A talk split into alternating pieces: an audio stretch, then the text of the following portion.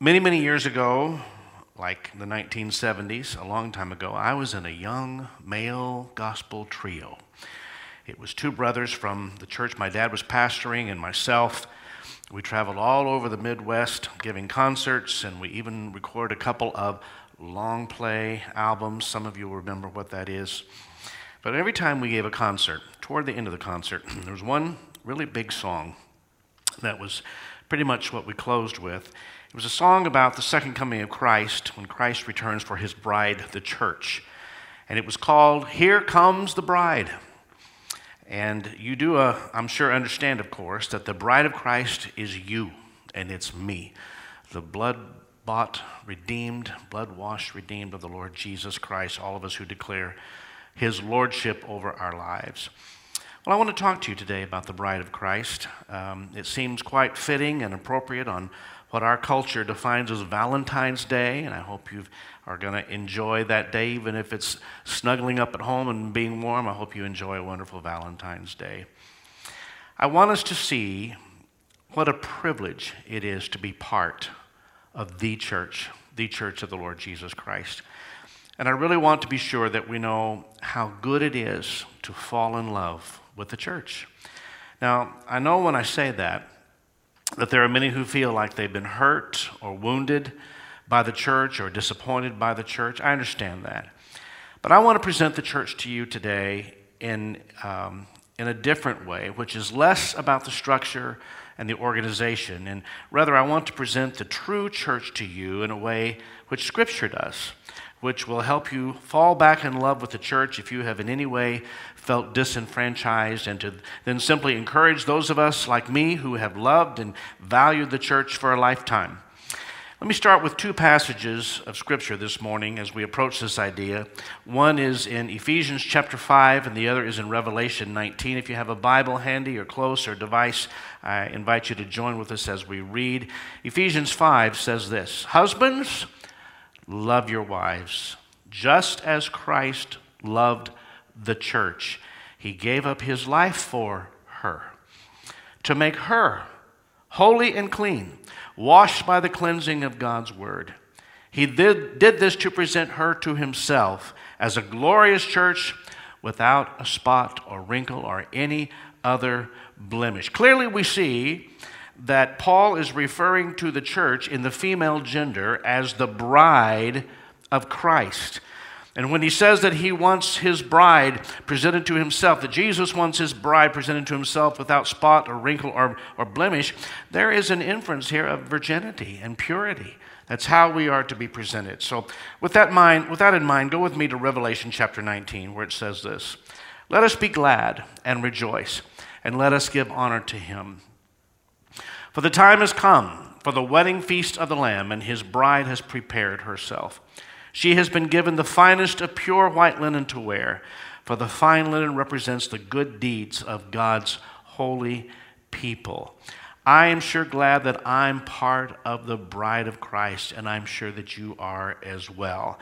And I am ready for the day when we can stand up and say, Watch out, devil, here comes the bride. Here comes the bride. The church is not just a place that we go to. For some people, that's what they think it is. But the church is ju- not just a place that we go to, the church is what we are. We are the bride of Christ. So many people view the church something like a, a, grocery store. They want to stay out of the fresh fruits and vegetable section of the store and head straight to the candy aisle. Uh, I understand something about that.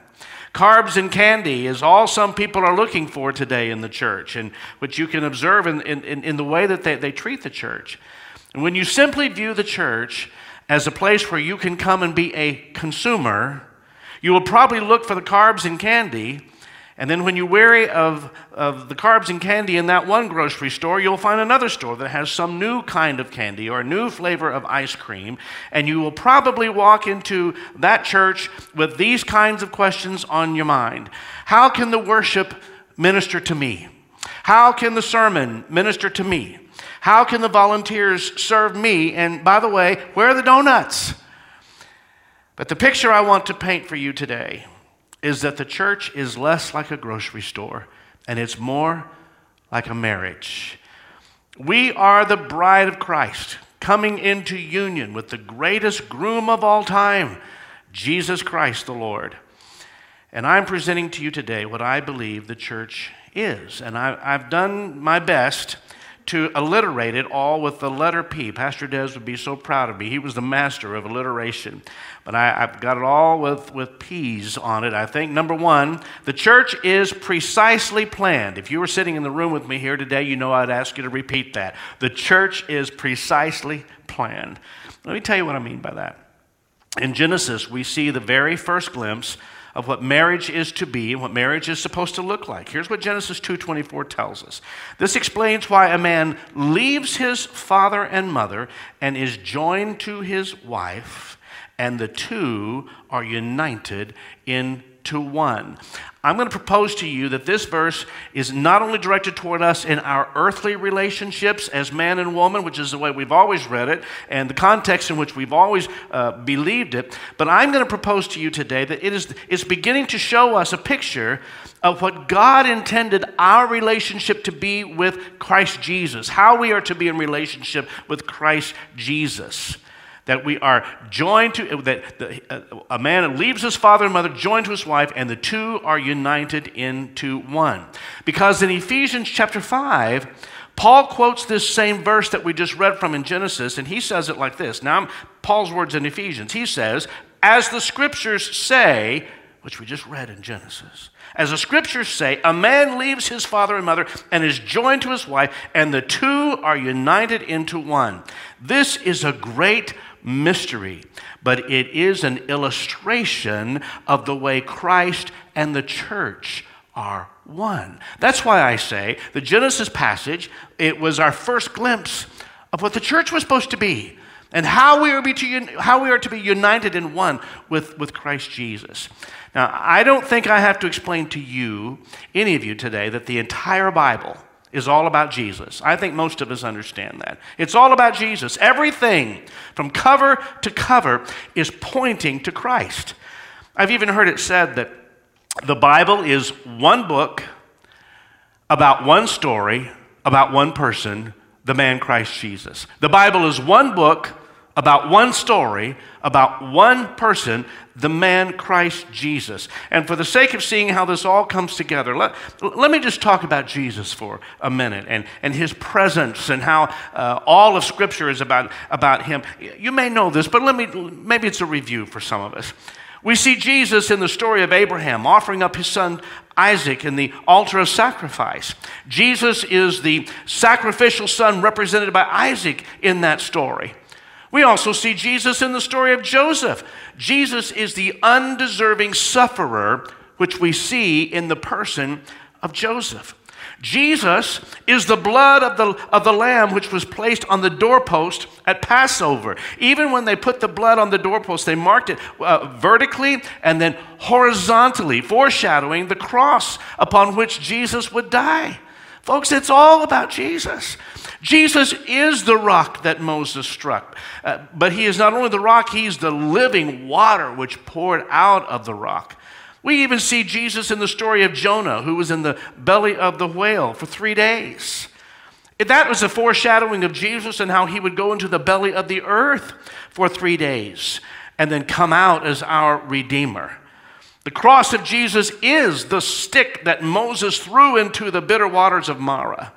It's a picture of, of the wood that Christ Jesus would hang from, which would become the cross thrust into our lives to cause the bitter waters of our life to become drinkable again. It's all about Jesus. Look at the story of the prodigal son. After squandering everything, the prodigal son comes back into the open arms of the Father, which represents Christ Jesus, who receives us back in after all the stuff we have done. All throughout Scripture, it's all about Jesus. We see Jesus. And why? Because Jesus is, I declare it today, Jesus is the only way, He is the only truth, He is the only life. And so it's all the story of Jesus. And how are you and I then, as the bride of Christ, threaded into this story when we see from the very beginning that we are to be united with Christ as one, as we just talked about a moment ago. Well, that idea is underscored in the prayer of Jesus to his Father in John 17 21, when he said, I pray. Jesus praying to his Father, I pray that they will all be one, just as you and I are one.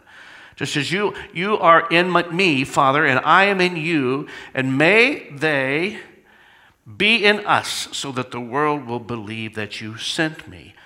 I have given them the glory you gave me so that they may be, may be one as we are one. I am in them, and you are in me. May they experience such perfect unity. I wish I could get you to repeat the word unity. It's the yellow word in this one. That may, may they experience such perfect unity that the world will know that you sent me and that you love them as much as you love me. I'm telling you this morning, church, the church is precisely planned. God knew what he was doing. The church was no mistake, it was intentional. Both the establishment and the, the you and me part of the church, the us part of the church. Here's the second thing I want to communicate to you today the church is perfectly pictured. Perfectly pictured. All through Scripture, we see this um, incredibly beautiful picture of this marriage beginning to take place.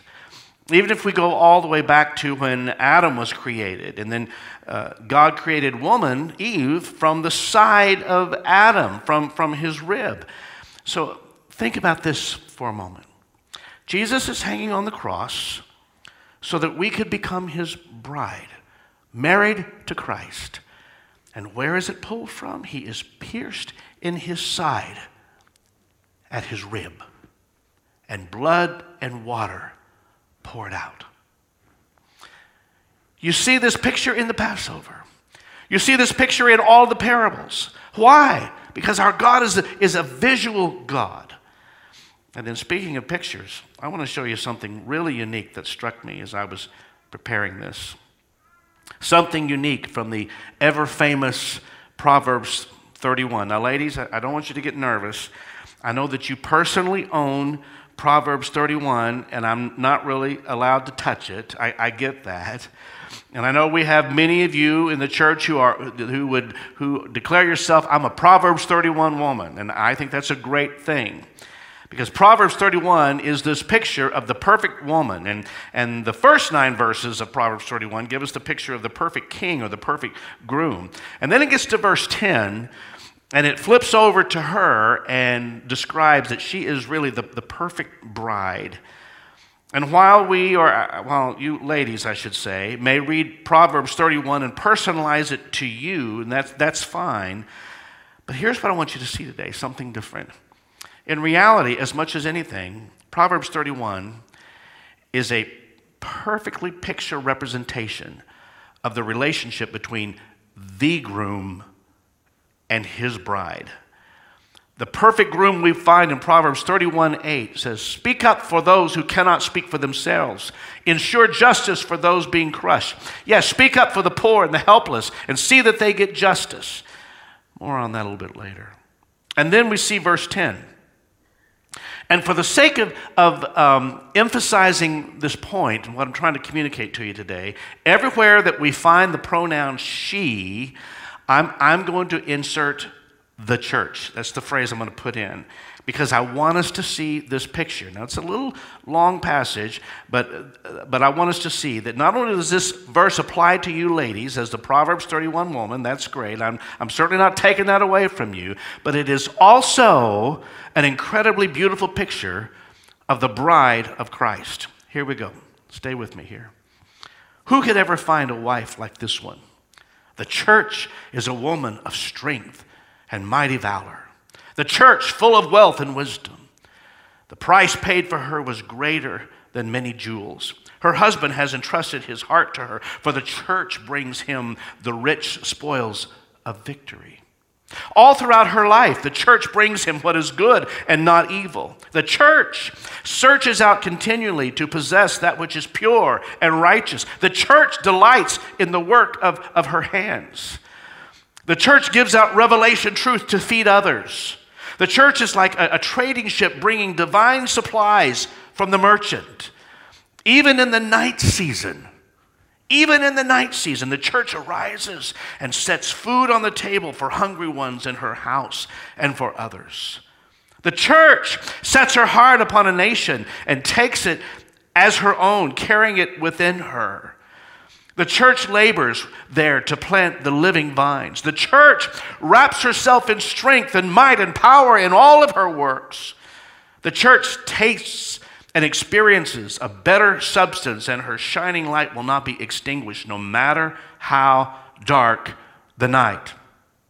The church stretches out her hands to help the needy, and the church lays hold of the wheels of government. Get that? The church is known by her extravagant generosity, extravagant generosity to the poor.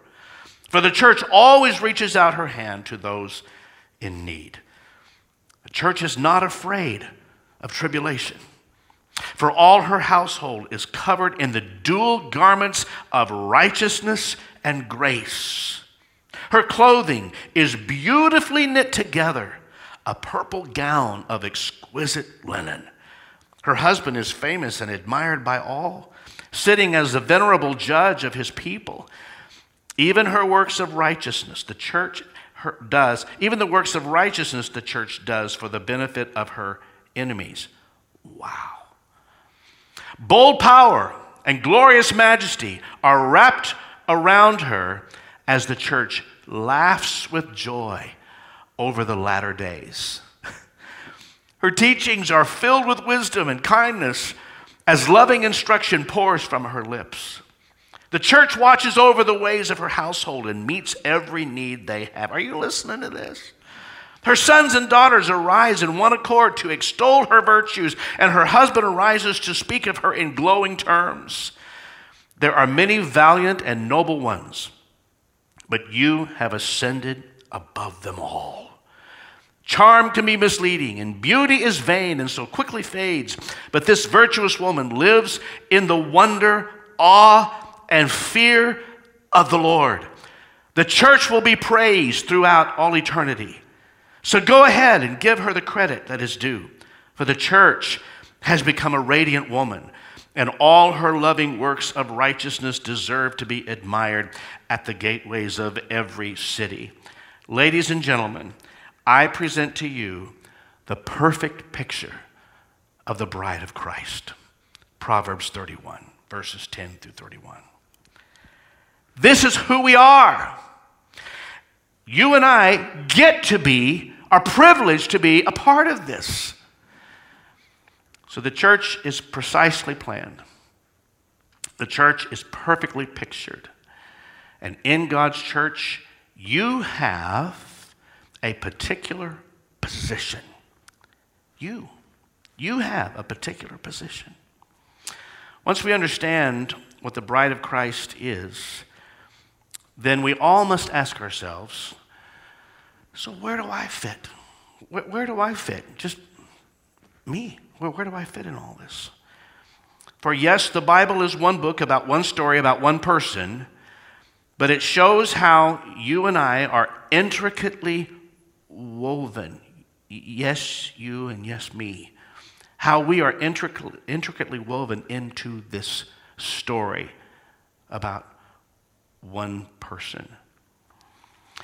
In this 21st century the church, the church that we know today, particularly in the West as we are here in the United States of America, how do we fit? What role do we play? Is the church just some place that we attend to get our, our spiritual carbs and candy and then leave? Or is this a picture of a snapshot in time that each one of us play a part into this relationship as the bride of Christ? Let me go back and review that 22nd verse of the long passage we just read. Her clothing is beautifully knit together, a purple gown of exquisite linen. Probably most of us know that in Scripture, purple is symbolic of royalty or power.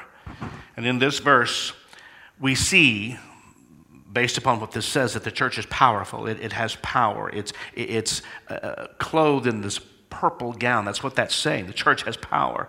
It's, it's woven together. It's purple. It's exquisite. That church is a picture of us. Do you remember when Jesus came to the region of Caesarea Philippi and he asked his disciples, Who do people say that the, that the Son of Man is? Well, they replied, Some say John the Baptist, some say Elijah, and others say Jeremiah or one of the other prophets. And then he asked them, Okay, but who, who do you say that I am? And then it was Simon Peter who answered, You are the Messiah, the Son of the living God.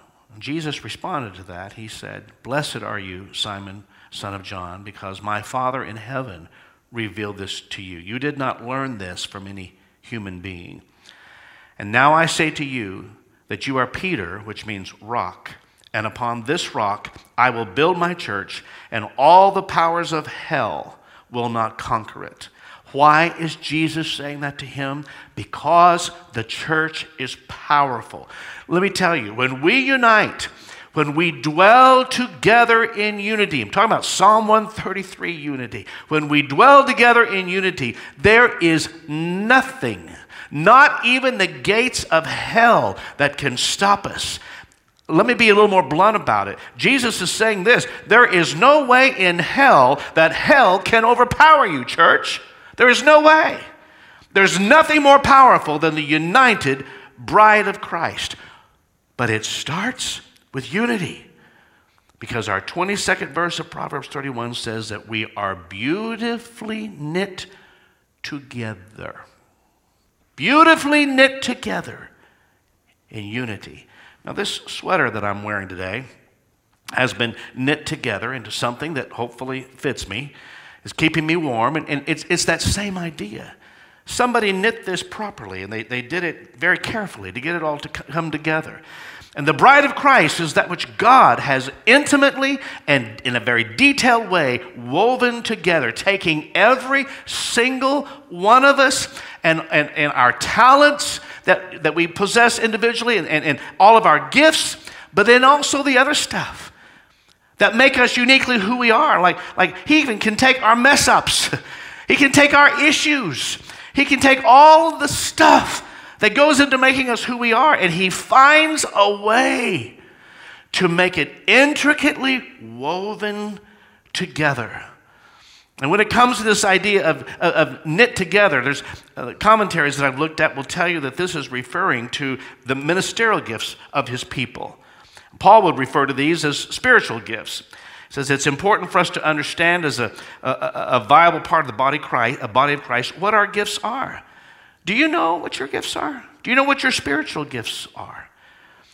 Well, sometimes I think we want to make that um, a little more ethereal thing than probably what it is. I think you can discover your spiritual gifts when you're in the workplace. I think you can discover your spiritual gifts when you're at home or, or, or when you're with family or, or with friends. Maybe you're a great manager and you can oversee a lot of departments and, and, and many aspects of an organization. You, you're capable of keeping lots and lots of plates spinning all the time. We might say that you're a great leader, but the Bible would refer to that as an apostolic gift. Oh, get weirded out by words like that, don't we? Apostolic simply means the gift of overseeing, an overseer, someone who has the natural ability to oversee. All of us have a gift. And when we bring them to the church, the bride of Christ, God takes all of them and he beautifully knits them together. And the unity that results thereof creates power. It's why he said that the gates of hell will not be able to prevail against, he said to Peter, because there's power in the church, particularly when we come together in unity. The Apostle Paul said it this way in 1 Corinthians 12. He said, All of you together are Christ's body, and each of you is a part of it. Here are some of the parts God has appointed for the church. You've seen this listed. First are apostles, second are prophets, third are teachers. Then those who do miracles, those who have the gift of healing, those who can help others, those who have the gift of leadership, those who speak in unknown languages. And Paul says, Are we all apostles? Are we all prophets? Are we all teachers? Do we all have the power to do, do miracles? Do we all have the gift of healing? Do we all have the ability to speak in unknown languages? Do we all have the ability to interpret unknown languages? Of course not, he says. So you should earnestly desire the most helpful gifts. Basically, go ahead and ask for all of them. Go, go ahead and ask. Seek all of them. They're all good. Seek them all. You may not get all of them, but it is a very good thing to earnestly desire and to eagerly seek all of them. You know, uh, I hear often, I talk to lots of people. So many people will say things to me like, Pastor Dan, I'm, I'm just waiting to see, or I should get plugged into the church. I'm just, you know, I'm waiting to see where I fit. I'm, I'm just praying about it and see, and, and to see where it is. I'm, I'm waiting on the right opportunity.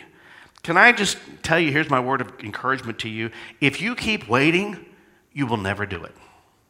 I've been around too long.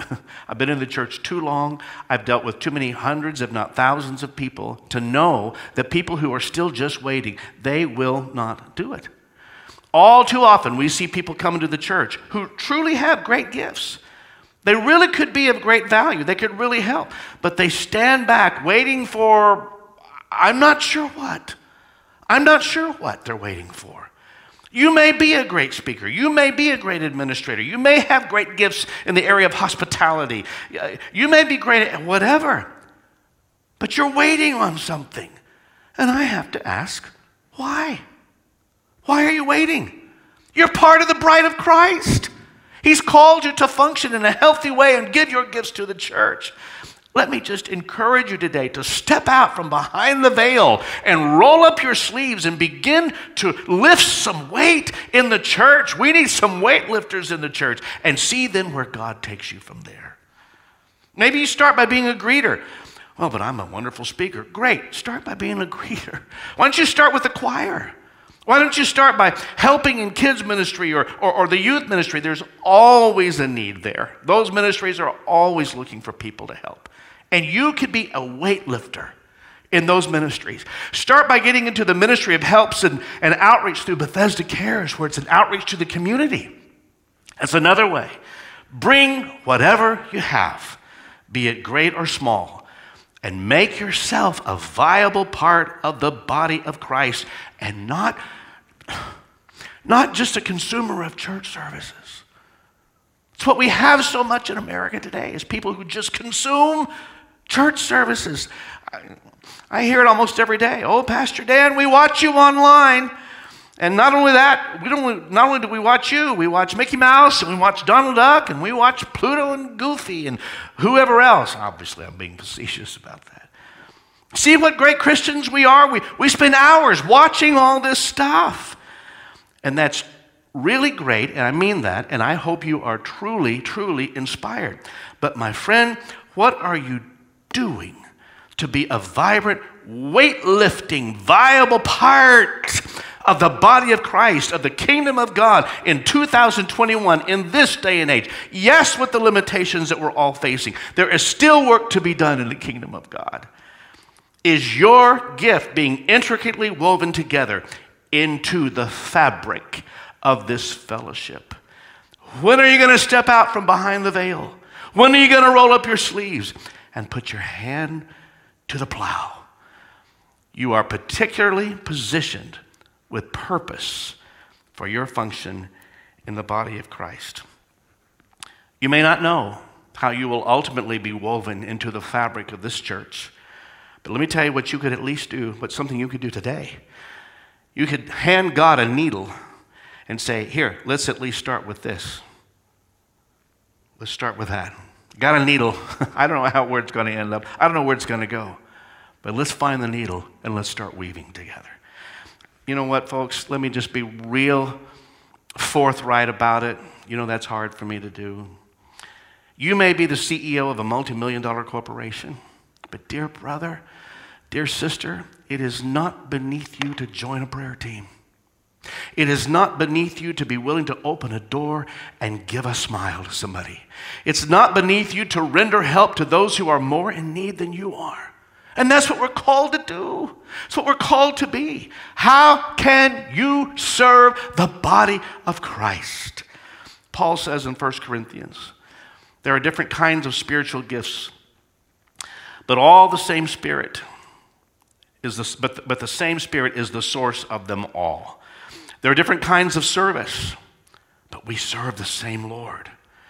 God works in different ways, but it is the same God who does the work in all of us.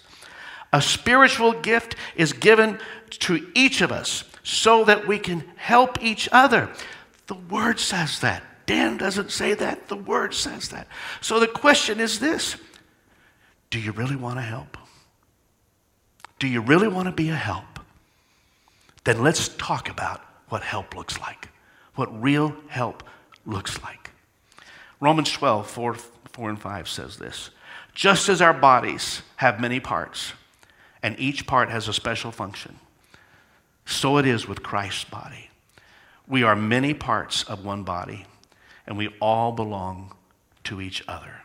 This is a picture of us being beautifully woven together. The church is precisely planned, the church is perfectly pictured. You have a particular position. And lastly, number four, God's church has a profound purpose. A profound purpose.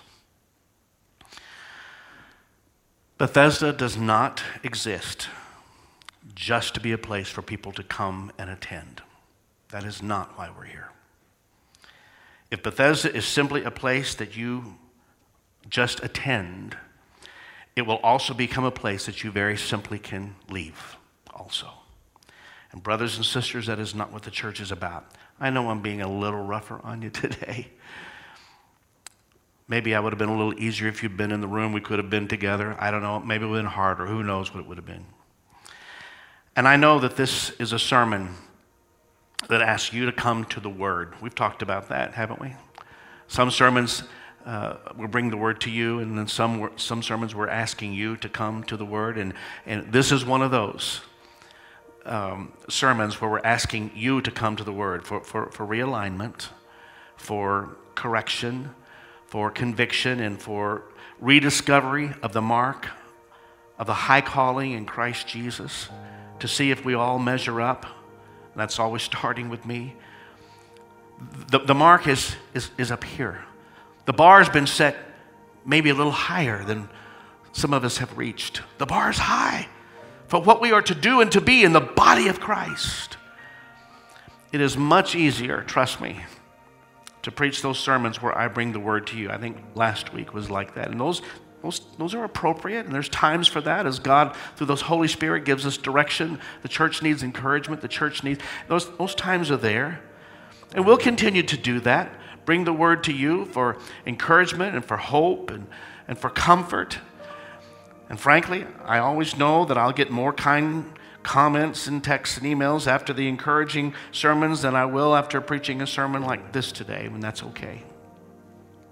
Because here's the truth if all I ever preach to you, Bethesda, if all that ever comes from this pulpit is the word that makes you feel better, which we will do, continue to do, but if you are not challenged appropriately from time to time, if we as a fellowship are not from time to time challenged, then I can tell you this Bethesda will never become a warring church. We won't. If all we get is the stuff that makes us feel better, as again, there's need for that from time to time. But if that's all we ever have, then Bethesda will never become a warring church. Rather, we will become a wailing church. That's what it will. That's what will happen. And I, with all of my heart, I do not believe that's what you want. I've known you too long. I don't believe that's what you want. Bethesda, we must become a church that not only knows how to carry a shield, but we also now know how to carry a sword. Both are necessary. My challenge to you is for you to go back on your own time and again read that Proverbs 31. That's starting with verse 10 through the end of the chapter. And read it not so much as an individual, though that application is there for you, ladies, but read it in light of the bride of Christ Meditate upon it in light of the bride of Christ and what the bride is called to be. And I think what you're going to discover is this that woman in Proverbs 31, she's got some strength and power. That woman has got some grit and fortitude. That woman's got a work ethic. Mm-hmm. That woman's got some wisdom about her. That woman's got it going on. She's not casual about much of anything. Protecting her family, providing for her family. She's at it. I mean, big time at it. She is so all in. And that woman is the kind of bride that Jesus is coming back for. She's not a wailing woman, she's a warring woman. She's a warring woman. And I think we are facing a day and age where that's going to become even more and more important. The church should stand up against injustice. Every time we should stand up against injustice. The church should stand up in war, in battle for the unborn who are not given life. The church should protect the poor and the needy and the disenfranchised. We're called to do that. Jesus himself called us. The church needs to be others focused and not so much self focused. That's too easy to do. That's the kind of bride that Christ is returning for. The church is never represented better or more powerfully than when you begin to see the church as you and not them. Too many people want to come in, keep a distance, and they see the church as them. No, no, no, no, no, no, no. It will never be represented better. It will never be represented more powerfully than when we begin to say, you know what? I'm in. I'm in this church. I'm in. It's not them, it's, it's me. You don't go to church, you are the church. You don't go to church, you are the church. And if we will change, if we will realign the way we view the church, then every one of us will be able to stand up and say, Watch out, devil. Here comes the bride. And it's the bride of Christ. Father, I thank you for the truth of your word. I thank you for it even when it's challenging to us. And I pray that somehow, even though it's done electronically today, you have penetrated the hearts of people. Hope they didn't just turn us off. I hope they listened, not only to the words, but the spirit behind it and the desire for us to be, as the fellowship of Bethesda, all you have designed and destined and purposed for us to be. We want to be that church that you come back for without spot or wrinkle, the glorious church without spot or wrinkle, washed in the blood of the Lamb. So we give you praise today. We exalt the head of the church, Christ Jesus Himself, and we thank you for the privilege of being part of the family of God. It is a blessing. It is a blessing. It is a blessing. And we say these things in Jesus' name. Amen and amen.